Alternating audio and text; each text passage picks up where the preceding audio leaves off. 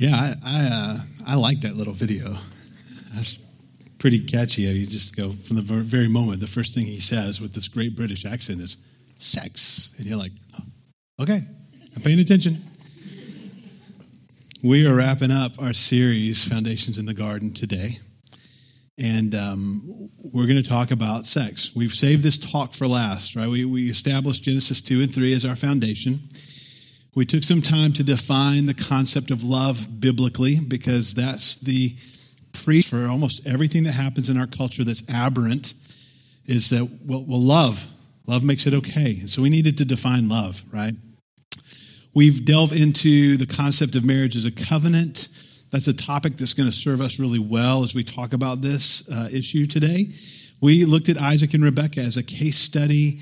Um, along the way, we we just kind of referenced some of the baggage that we bring to relationships, and and uh, just has resulted in I don't know about you, but some really good conversations with uh, that I've had with several people. I don't know if you've had them with each other about this series and how it's affecting you and making you think about different things in your relationships. And um, also, this series has brought to me spiritual warfare because uh, and that should be no surprise. But when we talk about one of the chief ways that the enemy has deceived our, our culture and even the church, uh, he really hates that we would take the time to kind of dispel some of the myths and get at the truth of God's design of this. And so, um, so now we come to it, right? We come to the place where we're going to talk about sex. And so uh, I would just say, maybe for my own benefit, that decorum is called for. and I've really struggled this week in my preparation to kind of walk the line between being really frank and honest and direct, and then being being uh, not being overly graphic. Right? There's a certain amount of candor you want to have on a topic like want to be over the top, and so. Um, I wonder if you've ever just stopped to think about it. I've thought a lot about this the past three or four weeks. And what are the messages that we're getting every day from our culture about the topic of sex? What are, what are those messages coming to us in what kind of packaging and what are they essentially saying to us? And everywhere I look, and, and it, you know, particularly today, it's Super Bowl Sunday, and, and um, it used to be a kind of fun thing for us as a family to watch the halftime show because all these really great commercials roll out at halftime and, and the cute little puppy running down the giant horses for the Budweiser commercial, you know, and the pu- puppies and giant horses. Love puppies and giant horses. And, and some really clever advertising, but the great majority of it is driven by sex. And so, you know, we're at the place now where we, uh, our neighbors pre-record the game and then we, we start watching an hour later so that we can forward through all the advertisements because we just don't even want, I don't want to see them. We don't want the kids to see them. And because it's just so much about this issue. And then those messages that we're constantly bombarded with in our culture, they start to put pressure on us as Christ followers, whether we want them to or not. And, and so we, we just, it's good for us to stop and just say, what is sex and who is it for and what are its purposes? And so, um, of, of this topic today, the God's word, and, and, and as we follow Jesus, it could not be any more countercultural on this issue than it is. And the truth of the scripture stand in really stark and diametric opposition to the lies of the world. And as those who call themselves Christ followers, I think um, we have a responsibility to come to the point of decision on topics like this about what we believe and also why we believe it. Because as you live that out, as people uh, in your workplace and in your, your normal day to day are going to talk about their sex lives and talk about their relationships, you have opportunity to interact around some of these topics in, I think, appropriate ways uh, and, to, and to model for people a very different perspective on these things. And so, my plan actually today is not to pursue a clinical explanation of sex. Um, my assumption is that as Americans, uh, all of us over the age of 13, I think in the room, probably already have a working knowledge of, of, of what, how that works, how sex works, and the plumbing and all that. Uh, if I'm wrong and you need more information, uh, there is a flannel graph somewhere on the property. See me later if we need to have the talk, right? Um, I've already had the, all of our kids have had the talk, right? So we're good. Um, but let's start instead with a theology of sex. A theology of sex, that, that, that even doesn't seem to fit it just sounds weird. We're going to talk about a theology of sex. Do those things even go together? The answer is yes, because um, God made it. And so, therefore, it's good by definition because God made it, right? God doesn't make bad things, but the predominant message we hear growing up, if you grew up in the, uh, the, the traditional morals or in church, the unintended message that we get growing up is that somehow sex is bad. And it's not. It's actually really good. But, but when you get to be 17 or 18 and you've only heard it's bad, stay away, don't touch, you know, it, it messes up your honeymoon. I mean, right? I, I, I, just had this fear the first three nights that my father in law was going to kick the door down and have a shotgun in it. And I was just like, it, it, it made things a little dicey, right? And so the, the reason for that message that is somehow it's bad is that we've let the culture frame the issue and frame the debate and the discussion. And so we end up addressing sex as an issue divorced from, and I use that intentionally, divorced from its actual proper context. We just talk about sex, but God didn't intend sex to be this standalone thing. He intended for it to be part of a package. And he, and he, get, he gets to set the parameters and the context for what he's created for us to enjoy. And so we can't just have sex as its own standalone thing. We've got to we've got to do what we did, which is build a theology of marriage and covenant and love and all these things, right? So so when we talk about a theology of sex, we're talking about a covenantal context. And if you were here for the talk on marriage being covenant, um, I don't I don't know if we went to the Hebrews 13, 4, but uh, the verse says, Let marriage be held in honor among all and let the marriage bed be undefiled. For God will judge the sexually immoral and the adulterous. And maybe you've noticed along the way in redemptive history that all the covenants, they all have signs, right? Did you know every covenant has a sign? So let's just do a little pop quiz, Sunday school pop quiz. I'll name a covenant, you name a sign. Noahic. Rainbow, good. Uh, Abrahamic, Circumcision, yeah. Again, flannel graph for anybody who's not up to speed on that. Um, Davidic.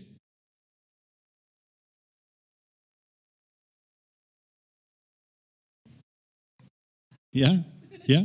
There'll be a there, there'll be a. it hasn't had its fulfillment yet, but there's the, the Davidic covenant. Jesus really ultimately some other things. Actually, theologians, that's a really terrible one because theologians disagree a little bit on that. Um, new covenant, baptism, yeah. Marriage covenant, sex, yeah. It's the sign of the covenant, right?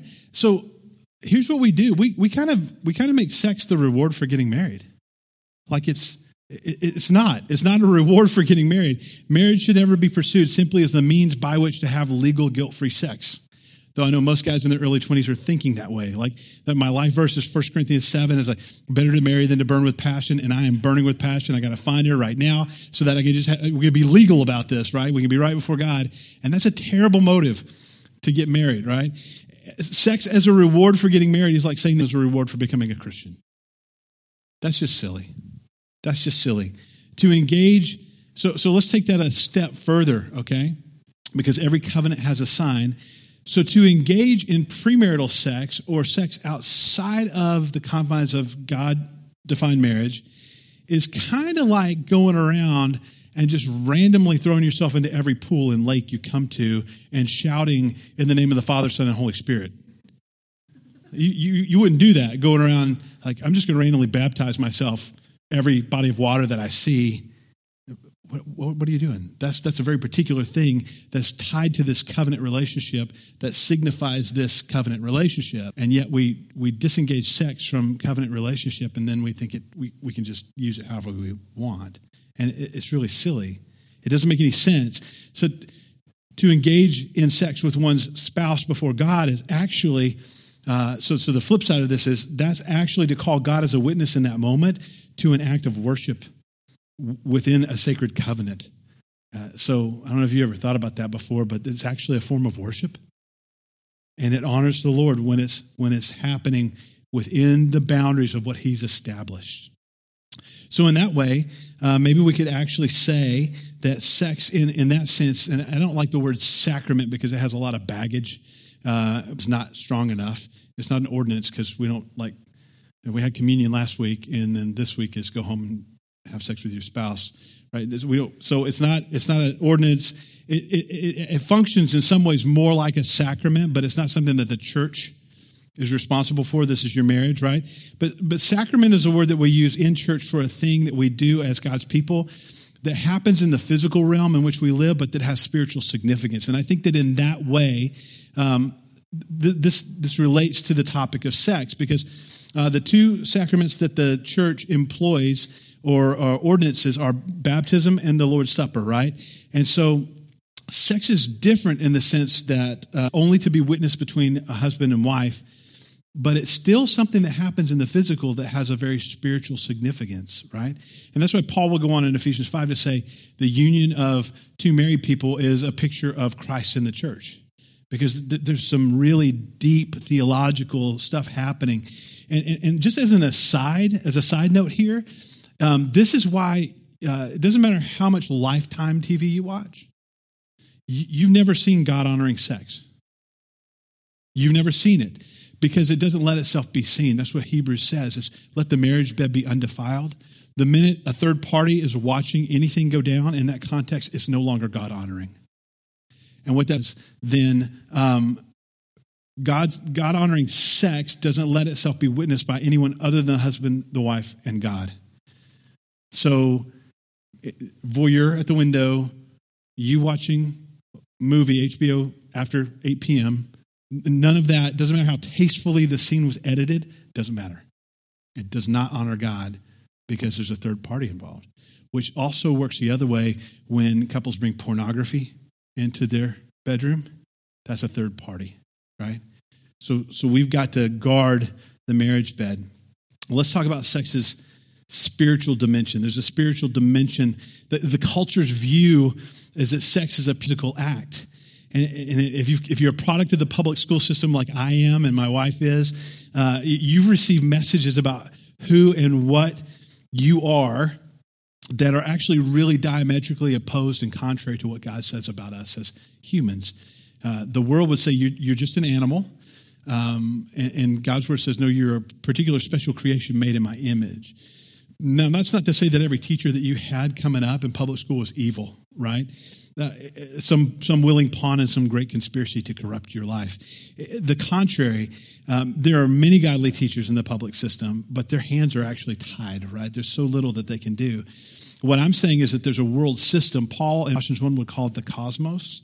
And, and he says that and that world system is run by Satan and it's deliberately set up to lead people away from the knowledge of the one true and living God. And so what happens is we end up in this confusion about these issues because this whole system that we live in is, is meant to lead us astray, right? And so Paul would, Paul would say it this way. Look at Colossians 2 8 if you've got your Bibles. Of course, by the time you get to Colossians 2 8, I'll finish the verse. So I should, I should probably put it on the screen. Paul says this See to it that no one takes you captive by philosophy and empty deceit, according to human tradition. And there's nothing wrong with philosophy, rooted in a Christian worldview that understands creation and God.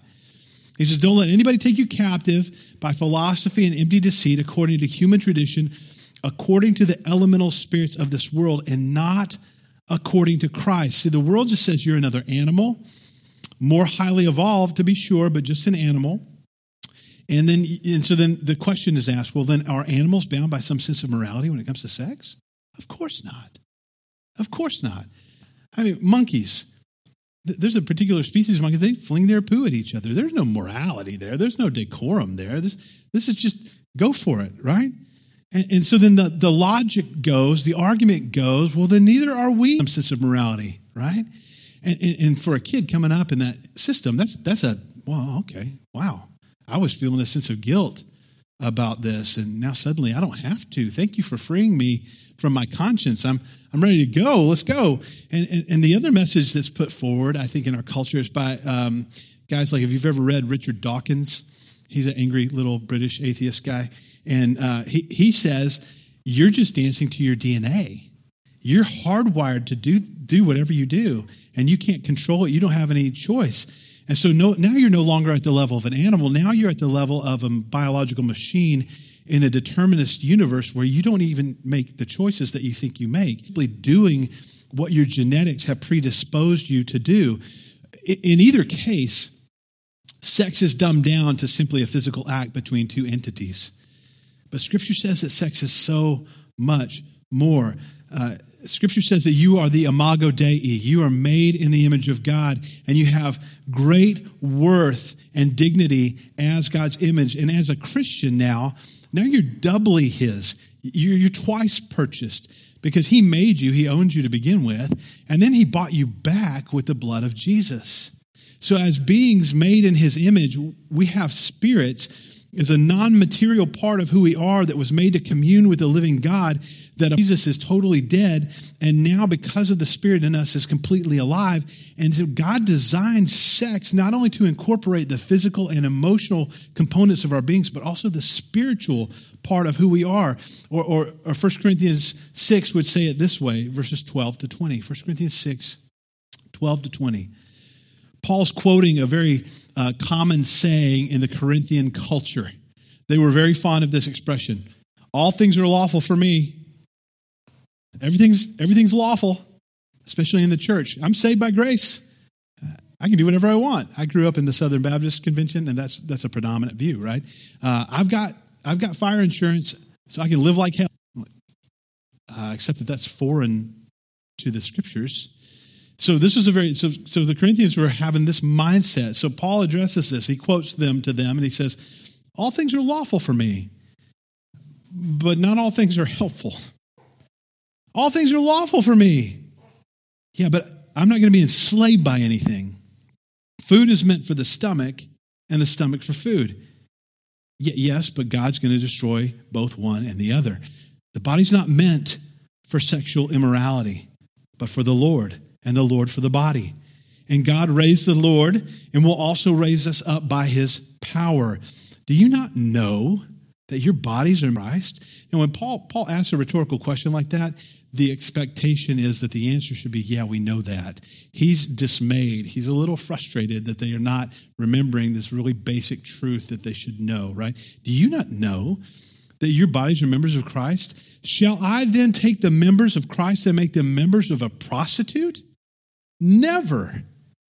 Or do you not know that he who's joined to a prostitute becomes one body with her, one flesh with her? For as it is written, the two will become one flesh.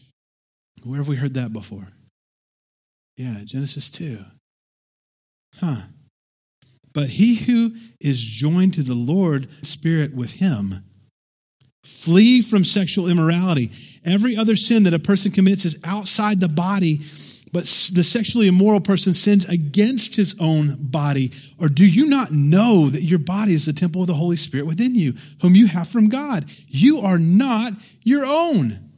You were bought with a price. So glorify God in your body. Pay, pay close attention to the argument here. See, Paul is saying that your spirit is alive in Christ and is joined to Christ because marriage is a picture of Christ in the church. So, so we, in, in, the same way that the two become one flesh, husband and wife, it's a picture of, you know, God took an Adam, a, a rib out of Adam to make Eve's joining. And then in the union of marriage, basically putting it back together, right? They're back together, one flesh. And in the same way, the church and, and Christ are one together. And, and so Paul argues that if you then have sex, with a prostitute, Paul is saying you're joining Christ who lives in you via his spirit with that prostitute spirit. That is to that is to say when you have sex there's a spiritual component. God designed this with a spiritual component, not just a physical reality, right? And when you have sex with someone, your spirits are joined together. They're, you're made one flesh, to borrow from Genesis, in a way that quite honestly, is really difficult to explain. I, I don't know that I relate all the ways that that works, right? So this is a big deal. And so, some of you who are married, I, will just tell you a little bit about my, my background. With um, prior to Jen, I was engaged to another girl in college, and we were together. And, and for the first couple of years of marriage, it was a difficult thing for me because I had given myself to someone who was not my wife. And, and that struggle that you, you don't understand as a, as a single 20 uh, something, like how much damage you're actually doing and how much baggage you're, you're bringing now into your marriage because of the choices that you made as a single person. I, I praise God that there's forgiveness for sin. And I praise God that there's grace when we after Him and follow Him. Uh, that, though we never are able to fully undo what we've done, there are still repercussions. There's still ways that plays out. There's, there's healing and there's redemption, right? And there's grace. But, but every other sin, Paul says, that you can commit is outside of yourself. But sexual sin is something you, you commit against your own body. That's a very different category. That's, that's a different thing. And yet we see all around us all the time people just, the deviancy and, and the, the call to sinfulness, and people have no idea what it is that they're actually doing it's sad. It's really sad, actually, to see people in our culture go headlong into this. But as we talk about the physical reality of spiritual reality of sex, here's another reality is that sex sells and it's all around us all the time.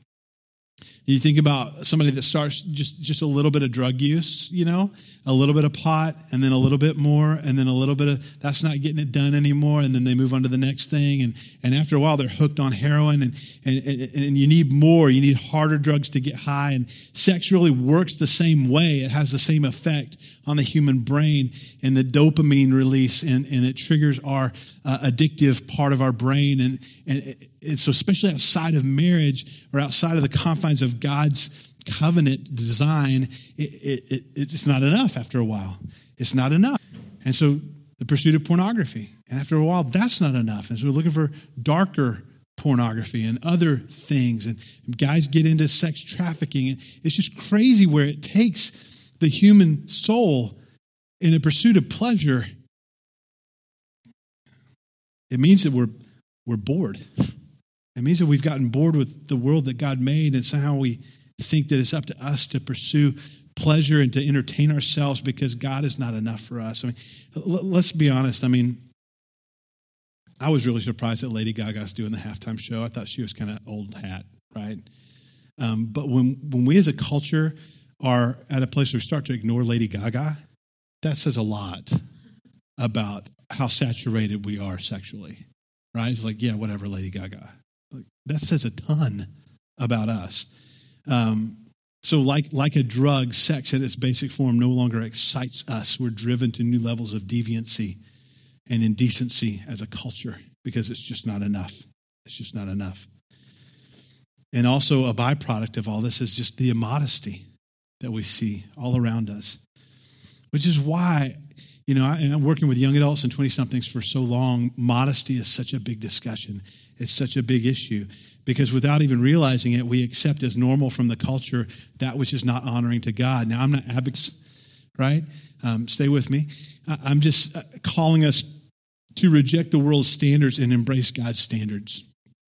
And God's word counsels us to guard one another sexually. And it rem- um, reminds us that, well, while we have the freedom in Christ to do certain things, there are other things uh, that, while permissible for us as Christians, they're not beneficial to us or to the people around us. And we have to begin to learn to think that way uh, unselfishly. This was the problem at Corinth, right? In chapter six. Hey, everything's lawful I'm forgiven in Jesus. I can do whatever I want. Paul's saying, yeah, but you're not thinking about the relationship that you have with the people around you. And you may be, you may be on solid ground to say, yeah, not necessarily a bad thing for me, but you're not really considering the people around you at all, right? So how we dress is one of those things. How we present ourselves. Ladies, you need to know that guys are more visually oriented as a rule. And uh, if I could just give you, ladies, man glasses to see with your eyes what we see every day, your mind would be blown. Your mind would be blown. It would take about five minutes with the man glasses for you to get it, and then you would be appalled for the rest of your life at how men see the world. It's totally different. It's totally different.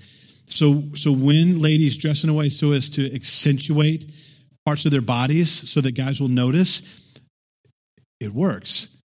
We notice we see it, and, to our detriment and to your abuse. At a practical level, See, the message from the culture is that you're not attractive unless you're dressing that way. But let me just say to you, as your friend and pastor and brother, that's not true. Um, modesty can be really attractive. Um, uh, what is the phrase? Uh, it's a homeschool thing. Um, modest is hottest. Thank you. I knew that somebody would know it, which is not a universal truth. Um, the floor length skirt, denim skirt, not, not always um, hottest. But let me just say, in summertime, it's hottest because it's made out of burlap, but that's not really what we're that's not what we're talking about. All right, guys, we have a responsibility to guard our eyes and to guard our hearts and to respond in the spirit when conviction enters in. When we're in those moments, um, you got to learn to bounce your eyes.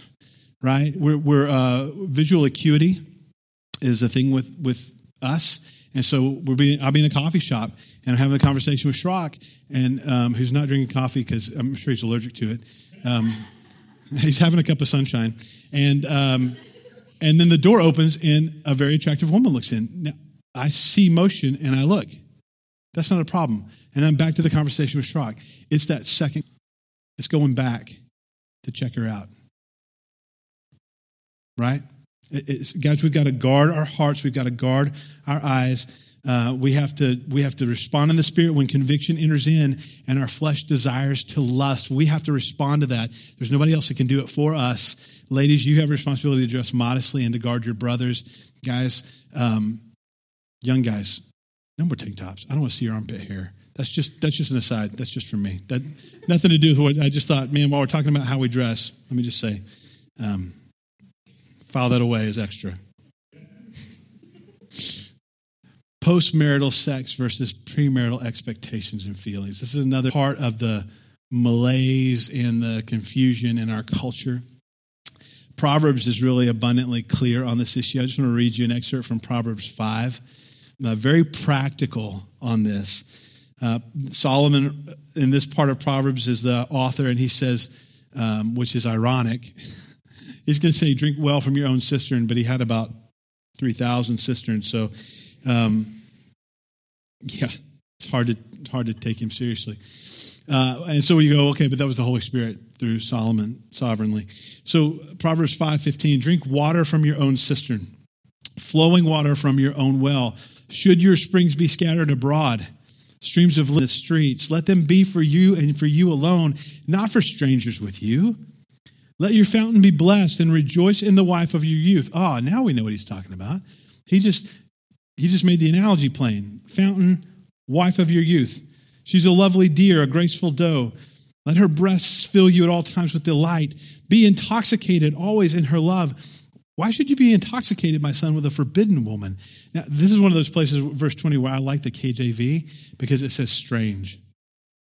With a strange woman. That's just a fun phrase. Why should you be intoxicated, my son, with the strange woman, the forbidden woman, and embrace the bosom of an adulteress? For a man's ways are, are always before the eyes of the Lord. His paths. The iniquities of the wicked ensnare him, and he's held fast in the cords of his sin. He dies for a lack of discipline, and because of his great folly, he's led astray. You go, man, what is it with all the water and the wells and the cisterns? This is the fountain and the, um, being able to go to a place that is yours and yours alone to get clean water in a culture like first century. Uh, well, well, let's go back to Solomon's time. I mean, that's a big deal, right? To be able to get clean water and to have a source, a regular source of clean water is huge. And so, this idea that I can go anytime I want to this source of satisfaction and romance and have that is a big deal. Don't take that lightly. Don't forsake that. Don't, as he says, go. First of all, don't let just let that be a thing out there in the streets for everybody else. That's not for other people. That's for you and you alone in, in the confines of marriage. So, so fight for purity, fight for fidelity. Also, the, the, the, the spiritual dimension of this, the same language that the prophets used to describe Israel going after other gods. God will use adultery and idolatry almost interchangeably because that marriage covenant, the picture of the relationship with God's people and God, always, right? So adultery. And the way that our culture does dating is really, I think, dress rehearsal for divorce, right? We talked about this several weeks ago because it's always like, I'm ready to trade up on the next better thing that might come along. I'm ready to ditch this girl to get with that girl. And I'm always putting my best version of me forward so that they don't see who I really am, so that I can get them to like me. And it's just this terrible, terrible model of, of how we approach relationship. Um, the feelings and expectations that uh, you, you have now as a single person, if you're in the room, single person, or that you had, and when married people are remembering back now, going, oh, yeah, I kind of remember what it was like to date. Gosh, I'm glad I don't have to do that anymore, right? Um, the, the, the expectations that you single people about marriage, they're not accurate and they're not realistic. And I can just say that to you with all confidence because mine weren't. And scripture says, like young single people don't, they don't, there's a lot that they don't understand. You, you won't know it until you're in it, right? Um, some of the expectations you guys have are going to be far and surpassed in terms of joy and pleasure and intimacy by something that you cannot conceptualize right now. And some of the expectations you have are going to go unmet and be very disappointing because they're unrealistic. So the, the, the, problem is our feelings and our expectations are usually unrealistic because they're grounded in the, culture and the media and how they portray these things, which is always, I mean, you watch a 30 minute show, it's got to be wrapped up in 30 minutes, right? They got to have closure. And so our expectation in marriage is, well, I just had a fight with my wife. Well, man, that was 40 minutes ago. We should have been over this. Don't, let media set your level of expectation for reality, right? Um, there's this whole, whole thing called the honeymoon stage, which is great. Uh, it starts on your honeymoon, it should, and then it goes for a little while, right? And, and, and, and, and so you're thinking, man, it's going to be a wild romp every night. It might be for a little while. And then you got to pay some bills and balance your, and wipe some bottoms if God is gracious to you. And get up in the middle of the night to feed a baby and deal with some stuff, right? And and so sex can still be fantastic, but suddenly you find out I've got to work at my marriage. I've got to put effort into my relationship with my spouse, and that's something that our culture knows very little about. So the message you're going to get from the media and the culture is a very wrong message. And so we we we just we're geared in such a way in our sin nature that we just want pleasure to come freely and easily without any restraint at our every whim. I just want it. I want pleasure right now. And, and this is one of the fundamental, fundamental reasons why I think marriages fail day, because we've lost sight of the fact that love calls us to service and sacrifice for the sake of the other person. So what we end up with here as we as we move towards the end is um, what I'm calling selfish sex. Uh, the calling in marriage is to sacrifice. Remember back to our definition of love. Love is a choice to sacrifice. And so 99 out of 100 people enter into marriage thinking about sex in terms of their needs and their desires being met by the other person. Th- that, that's always going to end in disaster every time because if both people come in with that level of expectation about the other person being their functional Jesus, you're setting each other up for failure.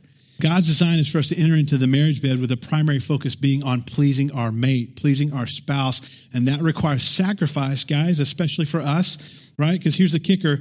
The fear is if I, if I work too hard to please my spouse, I might not be pleased. I, my, my desires might go unfulfilled. Can I just say to the guys in the room, listen, those who are called to lead and sacrifice and love and take responsibility gladly, if you work and make an effort to, to please your wife, it's to your advantage. It's to your advantage. That's gonna that's an investment that's gonna come back around to you very quickly. And you're gonna you're gonna see very quickly that that's a move, right? But we get this forbidden fruit syndrome. Um, and that, again, back to that premarital sexual contact and everything prior to marriage that we explore wrongly and sinfully to whatever degree, there's an element of excitement to it because it's forbidden. We know that it's wrong. Our consciences are telling us this is not good, and our parents are saying, and our pastor is saying, and our and hopefully your friends, probably maybe not, I don't know, somebody's saying that's not good. You shouldn't do that. And so the forbiddenness of that is actually an element of excitement that's added to it, and it's altogether too common for singles to confuse those feelings of excitement based on doing something their conscience says is wrong, what sex should feel like all the time. And so then you get into a marriage and you and you and you seek to honor God and you you you marry a spouse and you settle down and then it's not the same and you're like what's wrong with me? What's wrong with us? What's wrong with our relationship? Well, you've cultivated that forbidden fruit syndrome. And so we have to we have to back away from that. We have to back away and say, God, how did you design this? What did you want this to be? And then he tells us really clearly as we kind of wrap up this afternoon in Proverbs 7 that sex is God's analogy. So if we think about it from his perspective in Proverbs 7 and we try to see it that way in relationship to ourselves and to our, our future spouse, it, it's going to help us. And I'll just read I'll just read these verses to you as we wrap up. My son, keep my words and treasure up my commandments with you. Keep my commandments and live. Keep my teaching as the apple of your eye. Bind them on your fingers. Write them on the tablet of your heart. Say to wisdom, You are my sister. And call insight your intimate friend. To keep you from the forbidden woman, the strange woman, from the adulteress with her smooth words for at the window of my house I have looked through my lattice. I have seen among the simple. I have perceived among the youths a young man who lacked. He was passing along the street near her corner. He strayed too close, right? He was taking the road to her house in the twilight in the evening at the time of night and darkness. And behold, by the way, your parents are saying nothing ever good happens after 10 p.m. Okay? Okay? There it is. And behold, the woman meets him, dressed as a prostitute, wily of heart. She's dolled up. She looks great. She's, she's, she's trying to seduce. She's loud and wayward. Her feet do not stay at home. Now in the street, now in the market, on every corner she lies in wait, and she seizes him. She's aggressive. Hmm. And she kisses him. And with bold face, she says, I had to offer sacrifices today and I paid my vows. Guess what? She's a church girl. She's religious. I, I, I, I've been to sacrifice today. I've been to the temple today. Doesn't mean a thing. Doesn't necessarily mean a thing. And now I've come out to meet you and to seek you eagerly, and I've found you. I've been looking everywhere for you. I spread out my couch with coverings and covered linens from, from Egypt, and I perfumed my bed with myrrh and aloes and cinnamon. Come, let's take our fill of love till morning. Let's delight ourselves with love. For my husband is not at home. He's gone on a long journey. He took a big bag of money with him. I mean, he's going to be gone. Uh, at full moon, he'll come home. And with much seductive speech, she persuades him and with her smooth talk, she compels him. And all at once, he follows her like an ox going to the slaughter, like a stag caught fast, till an arrow pierces its liver, like a bird rushes into a snare. He doesn't know that it's going to cost him his life. And so, my son, listen to me and be attentive to the words of my mouth. Do not let your heart turn aside to her ways. Do not stray into her paths. For many a victim she has laid low, and all of her slain are a mighty throng. You are not the first, and you will not be the last. Her house is the way to Sheol, to the place of the chambers of the dead. So then, sex becomes the analogy for us idolatry and adultery. God uses those almost interchangeably. So, everything that we've talked about to this point in this series, we could just take it and superimpose it into this reality. And when it comes to our relationship with the one true and living God, He's called us to fidelity. He's called us to faithfulness. He's called us to a level of engagement and intimacy. The only place we see anything close to that, that we could go, oh, that's what he's talking about, is in a marriage covenant when a husband and wife are intimate. They say that's the kind, that's the depth of connection that God wants with me as his follower, as a follower. That's crazy. That the God of the universe would invite me into that place of intimacy. And that when I stray from that, when I go after other gods, and when I go after my pleasures being met in a worldly way outside of the confines of His design, I'm actually committing spiritual adultery with my, my God and my, my one true husband, the bridegroom, Christ, the head of the church. That's a powerful reality. And the way he describes the strange woman here, she's seductive. Listen, folks, the culture we live in is a seductive place. It will entice us. It will. It, it's subtle. I mean, some of this is really right out there in the middle. Is right in your. It's not always like that. It's, it's subtle, right? Strange women, dumb men, aggressive girls, clueless boys. That that would be a great. We're going to do a youth conference. We should do aggressive girls, clueless. Except sometimes it's the other way around: aggressive boys and clueless girls. So, but you see the call to modesty, right? You see the call to guard your eyes from lust.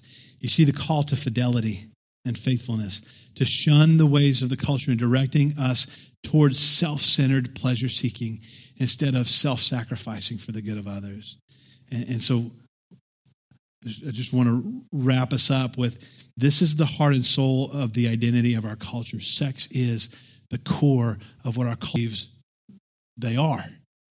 And we have this great message of salvation, and we have this countercultural message of, uh, yeah, my identity is not rooted in my sexuality.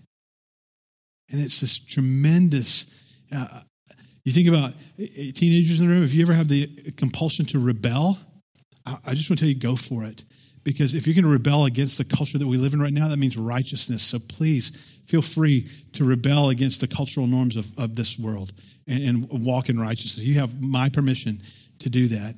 Um, there, there is, if there's any hope for the church to continue to move towards holiness, we have to understand and embrace this idea of human sexuality and marriage and all these things through the lens of God's word and design, because this is the new apologetic. This is the place where, where we intersect with culture in these discussions, not just in the public forum, in the public square, shouting at one another across an open uh, area. This is the place where we intersect with the culture in our workplace in our um, in the coffee shop and everywhere because it's totally in our face. It's always in our face. And so we need to understand this and embrace this. It's essential to our credibility as those who proclaim the gospel that we not only understand this, but that we live it. That we live it. And because when we, if we go off the path into sexual deviancy or into sexual sin, not, not just like full blown deviancy, but when we stray into sexual sin, we're losing ground in the Holy Spirit. The, holiness is power. So just close with this. I'm going to pray for us. Holiness is power. When we walk in purity, when we walk in holiness, the Spirit is powerful through us. When we give ourselves over to sin, when we stray from God, we walk in weakness. We don't have the power of the Spirit. Now, we don't lose our salvation. We're not losing the Holy Spirit. You can grieve Him, you can quench Him, and so God calls us to purity, calls us to holiness if we're going to be those who proclaim the gospel. And I pray that, Father, I, I ask that you just give us the grace today to take a deep breath as we think about all these realities, think about all these truths, and then we step back and say, oh, yeah, and I've got this coworker, or yeah, I've got this person in my class, or uh, somebody in my life who is so wayward. And I see now clearly because I see what your word says. I see truth and I see their deviancy. I see truth and I see their sin. I see truth and I see my own sin. And I need grace today. And I need your spirit to fill me today so that I can be one who proclaims the message of hope of the gospel, that person. Lord, give us strength and vision and direction in that, that we wouldn't just take these truths home and say, Oh, that was a great sermon. I'm so glad that we agree about what sex is supposed to be and let it in there, but that you would move us beyond to the place of action and response to your spirit, and that the gospel will go forward as a result, Lord. And that's our prayer today. Amen.